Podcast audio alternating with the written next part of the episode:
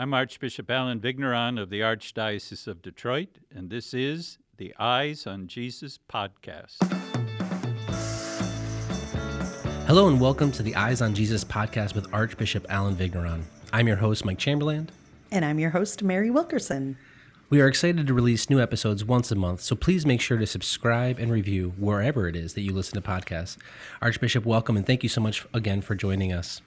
Great to be back with you. Thank you. Happy New Year, everybody. Yeah, Happy New Year, Archbishop. Yeah. Hey, how was your last month? How was how was Christmas? Did you do anything uh, really special or specific for your uh, Christmas celebrations? Yeah, I went to mass. Well, that's good. that's a start. There you go. Good. Say, that's pretty special. I celebrated uh, the mass at midnight in the in the cathedral. That was a great mm. blessing, and yeah. um, I was really grateful to God for uh, how many people were at the cathedral keeping oh, vigil in the middle of the night. And uh, it's an, really one of the ha- uh, things I most enjoy about the occasion. It's one of the three times in the year when I get to, uh, on behalf of the Holy Father, offer his blessing, which mm. gives a plenary indulgence under the usual conditions. So mm. it's a great cool. expression of God's mercy. Yeah, that is wonderful. Beyond the liturgical celebrations, did you uh, gather with any family at all, or were you able to see any any of them, or? I was uh, compared to last year, able yeah. to do it this year. Uh, I was with my brother and sister-in-law, and another brother and uh, sister-in-law, and, and some nephews. So that was great. Wonderful. The, the cathedral people came to it. Was it was it pretty full for uh, uh, midnight mass? Yeah, fairly full. You know, great. it wasn't packed. Uh, sure. We could have fit you in, your, but only. I, I, would have saved some extra space for you, Mary. Oh, I love that. That's really funny. Midnight Mass, um, Christmas Midnight Mass is really special to my husband. He's a convert, and before he was Catholic, he just happened upon um, the celebration of liturgy at midnight in Royal Oak, and that was like a significant part of him choosing to become Catholic. So we need to get down to the cathedral one day to celebrate with you for midnight mass. That would be fun. Good. We are also in a new year, 2022, and so I wanted to ask you: Do you do any resolutions for the new year? what are your thoughts about stepping into 2022? Really, I, uh, I guess the way I principally observe the shift into the new year is to go back and look at the the uh, the year we're leaving and think mm. about the things to, I should give God thanks for. So mm. that, that's how I mm. do the transformation. And I mean, I, I, every time I go to confession, I make make my resolutions. So it's, it, it's, yeah. it's not just a once a year sort of thing. It's yeah. so true. It's so true. So you're not a big New Year's Eve or New Year's Day. This is how this is what I'm going to try to approach in 2022. No, I don't. Yeah, yeah. yeah. It's funny how some people kind of live by it and some people are like, yeah, it's a different day. But like you said, confession, I like thinking of that. That hmm. that's a, a, renewal every time we go. Right. So that's awesome. This month, I am so excited about our topic of conversation because it is a topic that is so near and dear to my heart, and that is Catholic schools, particularly Catholic schools within the Archdiocese of Detroit. So, to begin with, I wanted to ask you if you could kind of give us a brief history of Catholic schools in the United States or maybe in Detroit, kind of how they came about? Well, I, uh, I did some research. I knew you were going to ask this kind of a question. and uh, there were Catholic schools in the United States territory even before uh, the American Revolution. But principally, they were uh, under the care of religious orders, and, and they weren't parochial schools. Uh, I looked it up. The first parochial school was uh, started by St. Elizabeth Ann Seton at her parish in Emmitsburg. Mm. But uh, the movement toward parish schools got going around 1884 when the bishops of the United States were in Baltimore and mandated that uh, there be schools in every parish. And uh, obviously, uh, the, the movement flourished very much thereafter. Yeah. I mean, schools have been part of the life of the church from the very beginning. Certainly, once we got our freedom, uh, the legitimacy of uh, the Christian faith in the, in the empire, Roman Empire. Uh, we've had schools. my way of putting it is we, we could be the church without schools, but we wouldn't be the church God wants us to be if we didn't have schools. You know, Archbishop. Some, I mean, sometimes it, this seems like I'm going to ask you what seems like a very basic kind of question. Um, so it's going to seem like a duh kind of question, but I think sometimes those have the most pointed answers and, and really reflect. I agree with you, Mike. Uh, that's what that's what we get paid to teach philosophy for. Is Yeah, right. questions. So, so I wanted to ask you, what is the purpose of Catholic schools and Catholic education? I know, you know, just now you were talking about that kind of the history and where kind of uh, we have a long history with it, not just here in America, of course, but beyond that. So, I guess what, what would you say is the purpose of Catholic schools and education? Well, the purpose of education is to pre- prepare people for life. Uh, the purpose of Catholic education is to prepare people for life with a vision that's based on faith.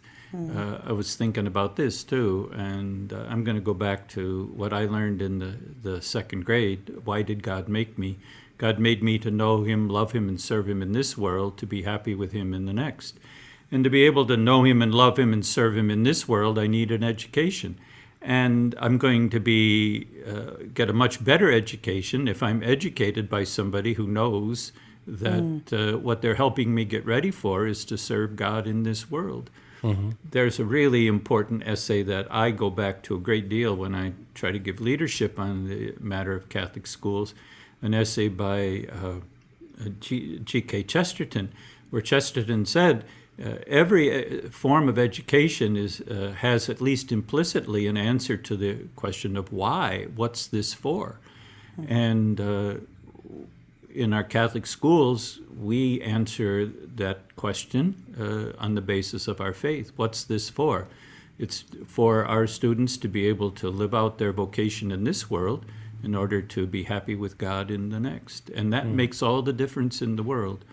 Uh, Catholic schools are not just a, a school like everybody everybody else's school, and then we have religion class along with it, kind of uh, Right. uh, wallpapered into it. Uh, Catholic schools have their own very particular DNA. Yeah. You know, Archbishop, I'm surprised you quoted G.K. Chesterton. I really thought you were going to go St. John uh, Henry Newman. Like that's that's your guy. I really thought you were going to quote him because I know he has a whole essay on Catholic education as well.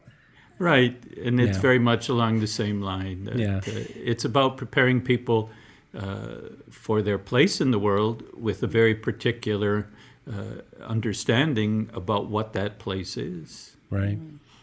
And, and so there, there, there. I mean, chemistry class in a Catholic high school is not going to have uh, any different teaching about uh, deoxyribonucleic acid than you'd get at uh, uh, uh, Stevenson High. Right. But we're going to have a different understanding about how it all fits together. Yeah. Yeah. A different vision, like you said. You know, Archbishop, just out of curiosity, how, how many Catholic schools do we actually have in the Archdiocese of Detroit currently? I'm going to have to look that up here. I think I have the number in front of me. We have 54 parish schools, eight regional schools, including the high schools, and 18 non AOD Catholic schools. Those would be the ones run by uh, religious orders or uh, uh, groups of parents who decide to start a school. That is a large number. I wonder how many students there are total. I don't have that information in front of me, but I've read it before. It's it's quite a bit. Yeah. It is. Yeah. Um, very grateful for, uh, and, and our numbers have been able to increase in the last year or so. Right. I actually think there's been a, a different focus on Catholic schools because of the, the trickiness of the pandemic. It's been really beautiful to see that piece of it. Um, you know, when we look at, and I love what you were just saying about uh, the uniqueness of a Catholic education, not necessarily in the content that you're learning, but in how you're connecting it to the greater why. When we talk about Catholic schools as a unique kind of educational endeavor, the church has brought forth four kind of marks of what makes a Catholic school um, a unique educational endeavor. So, would you mind explaining those marks to us, kind of the church's wisdom and what Catholic education should look like in terms of their endeavor? Well, uh, based on what, what we could call this supernatural vision, uh, uh, that uh, we're made for uh, to live in this world to prepare ourselves for uh, happiness in the next and to shape this world according to God's vision for the world, then I think we could go on to talk about these uh, four marks. One, uh, uh, focu- founded on a, a Christian understanding of hu- hu- who the human person is, uh, the dignity of the human person. I like uh, uh, one way to talk about the, uh, about the sense of the human person is to say that uh, what God made us for is to be agents of truth. Uh, this is one of the most important things we can do is be uh, people who observe the truth and live according to the truth. And particularly today, that's the truth about uh, uh, the family and uh, human uh, sexuality. It's animated by a sense of communion and community that uh, uh, we, the s- students, the faculty, uh, the parents as well, form a, a community that sustains the uh, the endeavor of learning. Uh, a, a worldview that's Catholic uh, throughout the curriculum that looks at the world as God's creation and understands that we have uh, the stewardship of this creation and our job is to, uh, to be co creators with God. And I think Catholic education is sustained by a gospel witness, uh, especially the witness of, uh, of, the, of the teachers and the staff. And uh, the point is to help the students develop their capacity to give witness in the families that most of them will establish, in the vocations they pursue in life. Well, and there's nothing like seeing, you know, it's one thing to tell somebody how to act or what this looks like, but it's another thing, like you said, the teachers hopefully mentoring and modeling right there in front um, that lesson for the young people to, to see that modeled, that love, the generosity, the truth, all modeled from their teachers in front of them. Nothing, nothing more powerful than that, right? So, Right. I mean, every teacher is a coach, and every coach is a teacher. I mean, uh, there, there isn't such a thing as uh, being able to be a teacher without at the same time being a, a coach to, to the students. Or as Socrates put it, you're, you're a midwife. You're bringing some new, new being uh, to birth in, in your student. I like that. You know, Archbishop, in Unleash the Gospel, uh, in response to Synod 16, you wrote that Catholic schools are an apostolate that is the responsibility of all parishes and all Christ's faithful. What, what do you mean by that exactly? And, and I don't know if you just want to kind of uh, flesh that out a little bit for us. Sure, happy to. And this is uh, uh, a conviction that that I t- articulate in Unleash the Gospel, but it's uh, it's a, a conviction that was uh, endorsed by the synod itself. So this is. Uh, and my putting it in the pastoral letter was uh, raising it up as a fruit of the synod. But this is Yeah. what the Holy Spirit said to all of the participants uh, in the synod. And what it means is that uh, schools are not just the responsibility of a parish that uh, sponsors the school, but even if people, when people belong to parishes that don't sponsor a school, uh, they have a responsibility for this uh, this uh, ministry, this apostolate. I mean, we think this way, for example, about uh, the, the overseas missions, the Society for the Propagation of the Faith. It's everybody's responsibility to advance that, uh, that apostolate.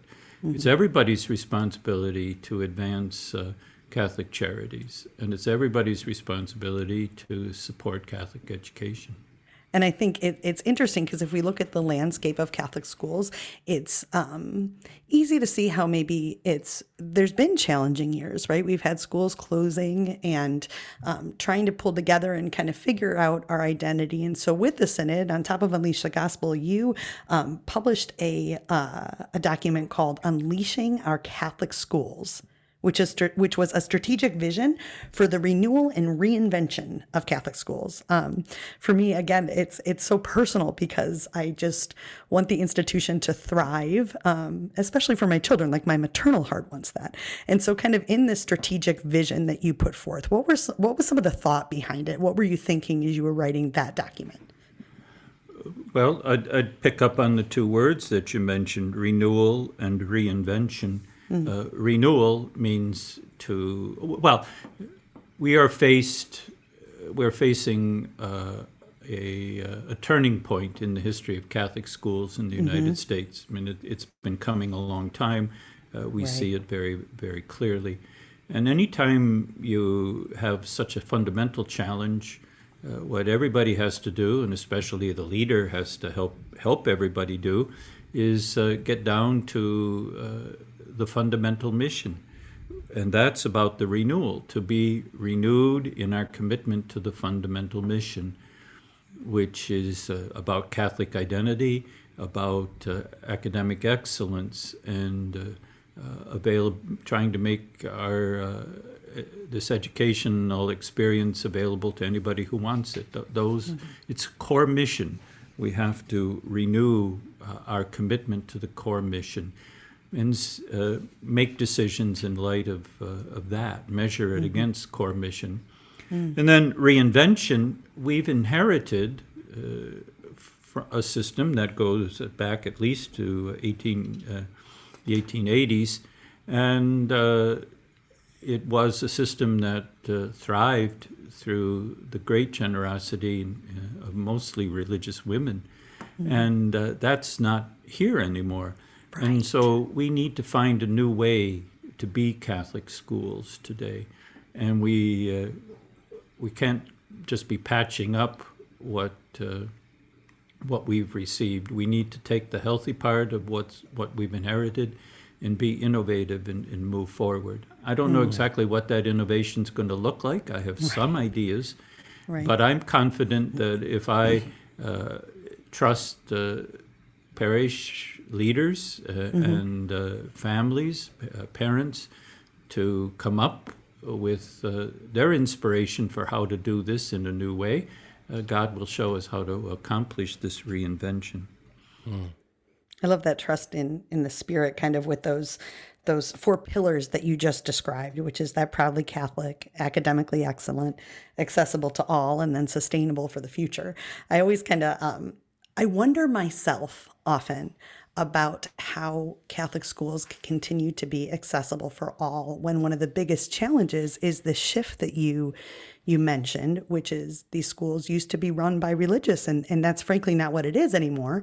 And so now we have almost, I would say, a crisis of tuition where to send our kids to Catholic school is um, it's just such a hard financial commitment upon families, especially with more than one child. And so have, have you when I when people ask me about that, the cost of Catholic tuition and how can it be accessible to all when the cost is astronomical, my response is always, I hear what you're saying, and yet none of these schools are making money, right? It's not No. like they're sitting on piles of money, right? So I I understand there's a bottom line involved, but are people thinking kind of creatively about how to address this question of accessibility with just even frankly the price tag attached to the institutions sometimes? We are indeed thinking Yeah. of ways uh, to try and get more support. Uh, we, we need to do that. Uh, we need to convince uh, people that this is a, an investment uh, for time and eternity, and uh, we all need to do more begging. Yeah, that's a good point. I love what Mike, uh, the question Mike asked you, um, which is about how that quote that you have that Catholic schools are an apostolate that is the responsibility of all parishes and all Christ faithful. It's almost like if we can unleash that energy, um, that spirituality around the archdiocese, then we can kind of help lessen the burden of some of the accessibility questions, right? It's not going to be solved overnight, but if we don't begin, uh, we're never going to we're never going to get there. It's true. And we are making progress. That's good. That's good to hear. That's that's that's comforting because again, it's um, Mike and I have actually talked a little bit about Catholic schools, and I don't think they're essential for Catholic young people, but they're just such a valuable tool in kind of our tool belt of raising you know young Catholic disciples in this world that can sometimes seem hostile to faith, right? Right, and to show that, uh, uh, to actually have the students experience in, in their lives that what prepares them for life uh, is in harmony with what Jesus teaches. Yeah. That these two things uh, go together. They're, They, they, they mutually reinforce one another. Life is not compartmentalized. You know, Archbishop, I know you mentioned that, that you've seen progress, you know, and I know that these these major four pillars that were mentioned obviously in your document just a couple of years ago proudly catholic academically excellent accessible to all and sustainable for the future um, i just was curious. I, I wanted to ask like what kind of progress have you seen in those specific areas over the last couple of years? Um, are there any specific examples you can kind of uh, give witness to or? Yes, uh, I mean, in terms of uh, Catholic identity, uh, well, in, in terms of the renewal, uh, the, re, uh, the reinvention of our schools, I depend greatly on uh, a group I call the Catholic Schools Council, which is uh, a consultative body that helps me, helps the school superintendent, the school office, uh, to give direction. Uh, and uh, we have a committee uh, in the council for each of these areas, and uh, the uh, the proudly Catholic area is uh, uh, chaired by uh, Father Mark Brower, as a matter of fact. And oh, I didn't know that. they've come up with a number of uh, uh, benchmarks to uh, help us understand uh, what are the signs of a school having a, a strong Catholic identity. And uh, particularly, one of the most important things is to help uh, the teachers internalize uh, their identity as Catholic ministers, ministers of the gospel, by serving in uh, in the school. We're doing that. Academically excellent. We have a committee that uh, works on that. We've developed a whole new uh, set of criteria for evaluating student progress, for monitoring the progress, and for using uh, IT uh, resources to uh, uh, help uh, the teachers and the principal and uh, the principal's teachers uh, to uh, be sure that we're delivering on this promise of uh, academic excellence. Accessible to all, we've increased uh, the uh, amount of money that's available for scholarships, and we have a long-range plan to keep doing that. What are some of your you know it's it's interesting to hear you talk about those those four different components and and the committee that's overseeing it. It's it's um it's rather hopeful for me to think of people working diligently to try to um, like we said renew and kind of reinvent catholic schools within the archdiocese so when you look at that and you see the progress that that's happening what are some of the hopes for the future of catholic schools that you personally have as our archbishop in the archdiocese I have a hope for uh, some new schools in places that are underserved. And I'm going to let happen what happens. We'll see how, how that goes. But my own view is that uh, new schools in the future are going to be uh, started by uh, groups of uh, lay people who get together and start a school. right Uh, something like uh, St. Catherine of Siena Academy over on the uh, western part of uh, Wayne County. Yeah, there's a Chesterton Academy too. I've seen, I've actually seen that among my pure my peers in the past like ten or fifteen years. Lay people getting together and saying, "What do we want? What's a vision for our children?" and then coming together to make that happen. It's kind of beautiful to see that that kind of um, I don't know arm of the the movement of the spirit. You know that, that people are kind of taking ownership over it and making it happen for their kids. Yeah, I think it's great. I mean, and uh, another place would be uh, um, Austin High, which is Oh yeah, a, a lay initiative. right. Well, Archbishop, I know that this episode being recorded now is, is, is meant to coincide with Catholic Schools Week. It's an annual national celebration of Catholic schools, which takes place every year, usually at the end of January sometime. This year, it'll be in January uh, 30th through February 5th. Uh, can you tell us a little bit about what is Catholic Schools Week and, and what all that entails? Well, it's an opportunity for the whole local church to be particularly focused on uh, this apostolate, this ministry in the life of the church, and for uh, the school community, the communities themselves, to uh, reappropriate their uh, the vision and uh, their identity as uh, works of the gospel. So it's a number of uh, events that take place, uh, some uh, diocesan wide, uh, some uh, down at the grassroots in the parishes and in the schools. It's funny, it was a Catholic Schools Week kind of movement of moms on social media that really convicted me that we were going to make Catholic schools happen for our children because, just in a real simple way, different families gave witness on social media as to why they made it a priority in their family. And this was before I had children. I remember reading people um, kind of giving their witness. This is why it's become so important for our family. Here's how we protect it for our family. Um, admitting some of the challenges of Catholic education, but yet saying, it's worth it for us to do this for our children. And I think sometimes just uh, dedicating a week or a day to to really vocalizing why we're doing this particular ministry is so helpful for people with curiosity about Catholic schools or maybe aren't sure if they want to support this institution to understand why. Right, Catholic schools are alive and, and well. It's a way to recognize all the people who make the Catholic school possible uh, pastors, Mm-hmm. parishioners, parents, uh, benefactors, uh, all the educators. It, it's a celebration of, of uh, the vitality of this ministry. Archbishop, do you know of anything uh, concrete or specific that's going to be happening this year within the Arch, Archdiocese of Detroit? Some concrete, specific ways that Catholic Schools Week will be celebrated here locally? Well, there's a live stream mass from the cathedral on uh, February the 3rd at 10:30. And that's an opportunity for, uh, especially through the live stream, for uh, a diocesan-wide awareness.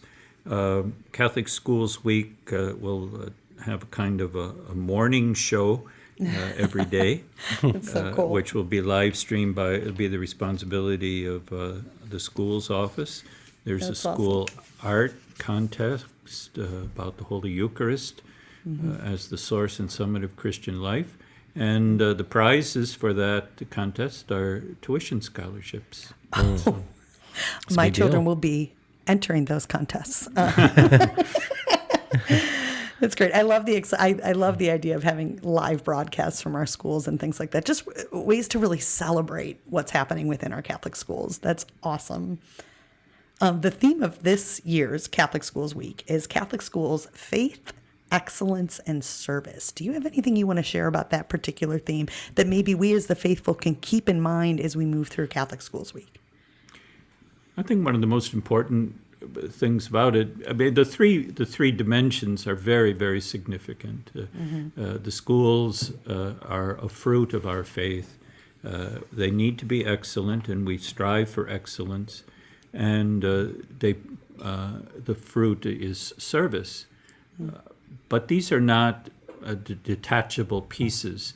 Each of these dimensions reinforces the other one. And so that really is possible through the work of the Holy Spirit. The Holy Spirit is the principal educator of our Catholic schools. I think that's the most important thing to be said. And you'll be um, celebrating the mass with members of the the school communities, right? The, that mass that's going to be live streamed. You'll be celebrating it. It's on my schedule for me to be there, right? And those are some of the things probably in your homily that you might uh, focus us on that week. My hum- Listen, this was a question. it's like spoiler alert. Why don't we let you save your homily for the actual all right, week, uh, okay. before concluding today, I thought it would be neat because I know you've referenced this before for each of us to kind of speak a little bit, kind of bear witness to what Catholic schools have meant in our lives. So, Archbishop, if you wouldn't mind, would you tell us a little bit about your personal experience with Catholic schools? Well, I uh, I was in a parish school from uh, first grade to uh, eighth grade, and uh, it was the, I mean one of the most important parts of that was the the way the the sisters shared their faith with us, with me, and uh, I often uh, think about uh, my own devotion to the Most Blessed Sacrament was a uh, something uh, inspired in my life very much by uh, a sister, Jane Francis, whom uh, gone to God, but whom I love deeply, and, and I think uh, that's what what what being a, a, a, an educator is about is making those connections, and I'm grateful for the connections that were made with me in, in my childhood. What about you, Mike? Did you do, were you Catholic educated? Yeah, well, um, well, my elementary uh, was all was all public school, uh, but my mom was a guidance counselor in a Catholic high school, and so I grew up. Uh, I can remember, you know, even age five, you know, my mom would be going to the high school to go, you know, give um, SAT tests or something, and just wandering the halls regularly of that school. So it was kind of, uh, you know, I grew up going to this school, and then finally, as a freshman in high school, I, I attended the school. And uh, I remember, you know, it was, I remember it fondly. It was it was a very good high school, St. Bernard High School in uh, the Diocese of Norwich, Connecticut. It's where I grew up. Um, and it was it was really good. I mean, I know they had been on a decline. I know I had two sisters or three sisters that went there before me, and I think my oldest sister when she was there had like over two thousand students. I think by the time I got there, it was like um, about seven hundred or something. You know, so but uh, but it was good, really good education, great teachers, and you know when we talk about those models, I remember most specifically. I mean, I, I would say a huge. Uh, teacher for me was Mr. Leon, and, and he was a religion teacher. And the way he taught, the way, you know, he was very approachable, kind of a fun guy, uh, but also, you know, taught the faith very well. And I know that that had a huge implication for me moving forward in my own uh, questioning of things in high school and questioning the faith. And I would say even propelled me to go on and study theology at Franciscan University, where I went to college, you know. And so, you know, my, my high school and college, uh, and then, of course, the seminary where I went for my master's. So that was all Catholic education, my upper level, um, but lower level was, was private. Uh, I mean, I'm sorry, public school. So, yeah. That's kind of, I but it was good stuff. I mean, I, I really loved all my time in Catholic schools. It was very formative, you know everything that we said it should be. You know, I, I, felt like I was really formed as a whole person, which was great. I think that's why those pillars are so important, right? When when we operate under those four pillars, you can tell that there's a different. It is a different type of experience of education. Yeah. Which is How about you, Mary? What? Um, I was public school. I went to Catholic school for two years. It's funny. I'd love to tell this because it's just, I don't know, I find it so sweet. Um, in terms of where we're at today, my parents uh, decided when tuition would be $500 for all of us that they could no longer do Catholic schools for us because it was too expensive. Because um, that's when things started to shift. And I just laugh when my mom tells me that. But um, yeah. so I was public school, but it's become a really big commitment for our family and for our children. And I, I noticed the value of it within my children. Archbishop, as you told that story about um, the sister's impact in your life, I was thinking about I have a son, and you know he sometimes talks about being a priest. One of my children, and um, I had taken them down to Solanus Casey for confession, and our parish priest at our school was there, and he, you know, asked our our kids their name, and my one son, who sometimes talks about a vocation, said, you know, I'm Joey, and our parish priest said, oh Joey just so you know, your religion teacher told me to pray for you and for your vocation, whatever God wants. And my son's face couldn't believe that, you know, his religion teacher that he sees every day had taken that step to tell our parish priest, this is a young man in the class that's already talking about the priesthood, so we might want to just pray for his vocation wherever God leads him. And I just thought that was so cool for my my child to experience this this oh. idea of being really known both at his school and even out in public because we weren't at our parish. We were, you know, at a different place for confession. But um, seeing my children be able to live their faith in a community, I don't know how would we we would replace that without Catholic schools because you know the parish isn't what it was in terms of geography and things like that. So this is where my kids get the experience of lived faith with their peers, and that's the part I just think is oh, it is so valuable. So that's that's my little experience with it. Archbishop Vigneron, kind of as we as we end today, is there anything that you want to add on the topic of Catholic schools that we can kind of carry forward with us as we move into Catholic Schools Week? I think the best way for me to wrap up is to express my appreciation to the principals and the teachers in our schools. Mm-hmm. Um, whenever I'm out visiting a school, I make it a point to thank them for their devotion mm. and to assure them that I believe that in, in, in fact, they are co-workers with me and with Christ in, in the work they do. And someday, uh, when they see the Lord, he'll say, well done, good and faithful servant. Mm. Uh, what you did to the least of these, to the, the little ones, uh, my, my, my lambs, you did for me. I think uh, I hope the teachers have that conviction about uh, about the worth of what they do. Mm. So, this is the time in our podcast where we ask um, the faithful in the Archdiocese of Detroit to submit questions to you, Archbishop Vigneron. If anyone's listening and would like to ask a question, please feel free to email us at eyesonjesuspodcast at aod.org. Make sure to include your name, your parish, and of course, your question.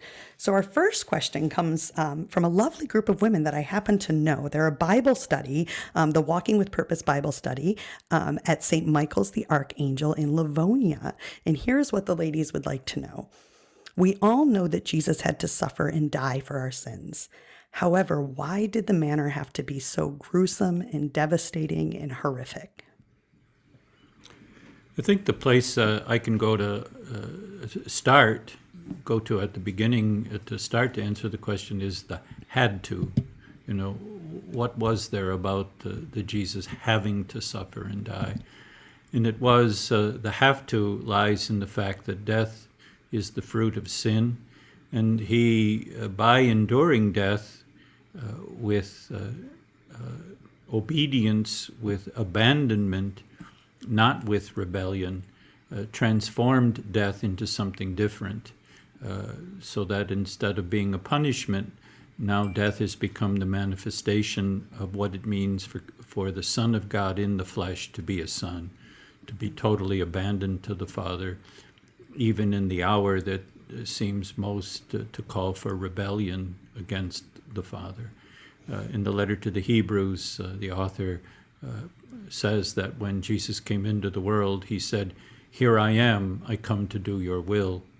It's, uh, it's the uh, value, the worth of the, the will of Jesus, the attitude of Jesus with which he died, uh, that is uh, the, the price of our redemption. It's, it's what merits our redemption. Uh, so that's where the have to comes. he has turned inside out what Adam did. He becomes the new Adam. Uh, that that's what what's going on. Why this particular death? Uh, it is uh, according to God's plan. We can't uh, completely understand that, but what I do see in his going through the particular death he suffered is that he uh, submitted himself to the greatest uh, worldly power uh, at the time, the Roman Empire. Mm. He was ground under that empire and uh, uh, humiliated, made to see and experience a total sort of impotence but in that impotence, he continued to say, Here I am, Father, I come to do your will. And so uh, his uh, impotence is transformed into the most powerful force that the world has ever seen, which is the love of the Son for the Father in the world. And one of the, uh, the reasons, one of the, the graces in Jesus experiencing his death in the crucifixion is that uh, it invites all of us to see that even in the hours when we feel most powerless, most impotent, most ground down by the things that afflict us and, and beset us, uh, we can be most powerful and triumphant by uh, abandoning ourselves into the hands of the Father. There is no circumstance. The crucifix reminds us that there is no circumstance that can happen to us in the world uh, that puts us beyond victory, beyond the uh, receiving from, from God his love and giving, uh, reciprocating that love with trust in him. I think that's part of the meaning of Jesus' death through this, uh, this kind of execution. So, Mary, have I done all right by your yeah, friends? That, was, yeah, I think I think you have. I think they'll be pleased with that answer. I love the idea of um, submitting himself to the Roman Empire. I had never heard it put that way. That that was the worldly institution of greatness, and he was willing to, by the Father's will, accept what he had to go through. You know, Mary, uh, I think a, an analog to this, and it's not mm-hmm. just something similar, it's a participation in this very mystery. And I speak about this regularly, is mm. uh, the, the life of uh, St. Maximilian Kolbe, mm. who was ground down by mm. the, the evil empire of his day, by Nazi Germany. Yeah. And uh, the commandant who uh, decreed his execution certainly saw him himself as victorious over uh, the faith of this uh, Polish priest. Mm-hmm. But the point is, who really won? And mm. it, it, Maximilian Kolbe was uh, more powerful than uh, Hitler's Germany, the Nazi Germany, because he shared in the kind of uh, power that Christ manifested and uh, merited for us by his uh, uh, humble submission to the, the, the, the world of his day. That's This is the this is what overcome overcomes the world, our faith. Yeah, there's something, it's so hard and so tragic and yet so beautiful and hopeful. What you just said, that it's a, it's a tremendous juxtaposition of the two. So that's helpful. Uh, Archbishop Vigneron, this is a question from Joe at St. Augustine and St. Monica. And he asks I've heard that newly consecrated bishops go to Rome for bishop school. Uh, is that true? And if so, what is it called and what sort of things does one learn uh, there? It's called bishop school because that's uh, reflects the uh, uh, the wit uh, of uh, the men who are ordained. Uh, there is a, a seminar every year for uh, bishops who have been ordained in the last year. It, Oh my did- goodness, I didn't know that.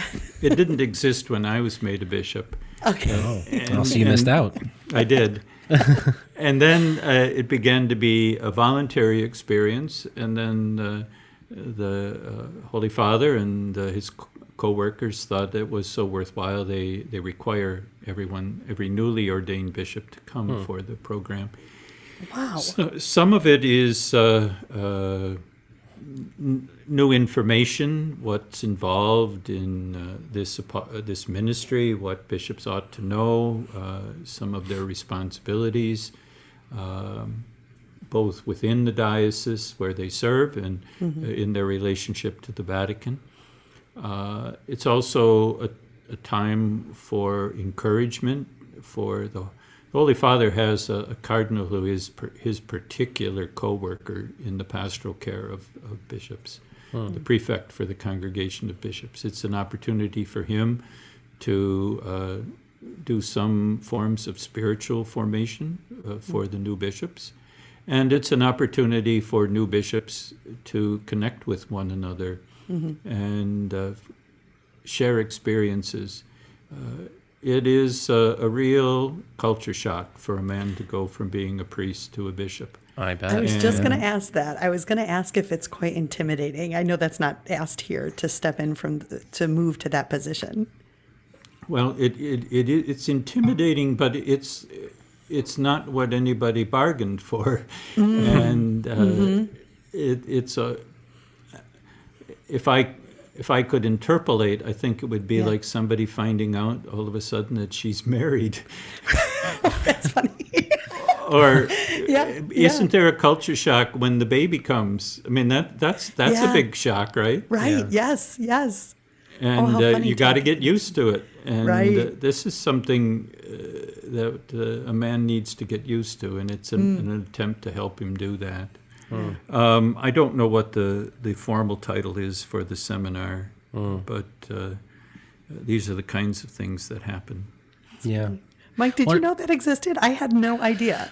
I had heard about it, yeah, That's through funny, some different yeah. podcasts and stuff I had heard. But it's interesting, Archbishop, but like that you said that they didn't offer it when you like. Do you know around what time they started offering it? I know you said it was voluntary at first and then made made mandatory, but um, I don't know. Oh, okay. And I've been a bishop for 25 years. I, I oh, don't okay, okay, interesting. I'm sorry you didn't get the bishop school, Archbishop Vigneron, but I think you're doing a good job without it. Yeah, you could go teach it. On, online learning. I, I'm doing yeah. online learning. That's funny. Oh my goodness. Okay, our last question is from Peter at St. Thomas of Becket. And Peter asks If you were to become a patron saint, what would you be the patron saint of? I would point out that we're all called to be saints, uh, the hmm. universal call to holiness. We, we're all called to be saints. And I think what we could all, each of us could be, is the patron saint of uh, his or her home, his or her hmm. home territory. That's where we hmm. should uh, look to be the patron saint. Right. To look at our life of holiness where we are, right? Just what God is doing in our day to day lives. Right. Yeah. You don't want to be the patron saint of podcasts, Archbishop. That's funny, Mike. podcasting. You never know. well, I mean, we have all these records now of you, uh, so I, I know. mean, they are in the the pages of history moving well, forward. we all so we're all called to holiness. It's true. It's true. That's awesome. Archbishop, before we conclude, we always want to ask you, of course, just one last question, which is, do you have any prayer intentions, which, uh, you know, of course, Mary and myself and, and anyone listening can keep in mind uh, for you this next month as far as your intentions go?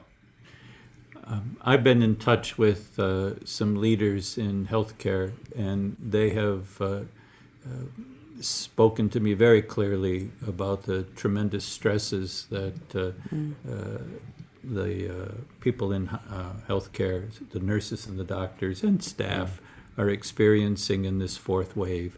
So I think uh, w- we've been at this for over a year now, and maybe we we forget to to pray for the people who serve us in healthcare. But I think that'd be something worth uh, picking up again, and especially praying to to to Our Lady. I, I've from the beginning ask people to pray to Our Lady of Lourdes uh, because that's a special place of healing. Uh, pray to Our Lady of Lourdes for an end to the pandemic, uh, but especially for a renewal of strength for healthcare workers. That's a good one. You've got it. Yeah. And Archbishop, would you mind, uh, as we conclude, just uh, closing us with a with a final blessing? Be happy to do it. Lord God, we commend to you all who are listening to the podcast and all those they love. And may Almighty God bless you, the Father, and the Son, and the Holy Spirit. Amen. Amen. Thanks, Archbishop. Thank you. You're welcome. Stay tuned for the next episode of Eyes on Jesus, a new episode every month. And if you enjoyed listening, you might also like Detroit Stories, a podcast from the Archdiocese of Detroit. Find it on your favorite podcast app.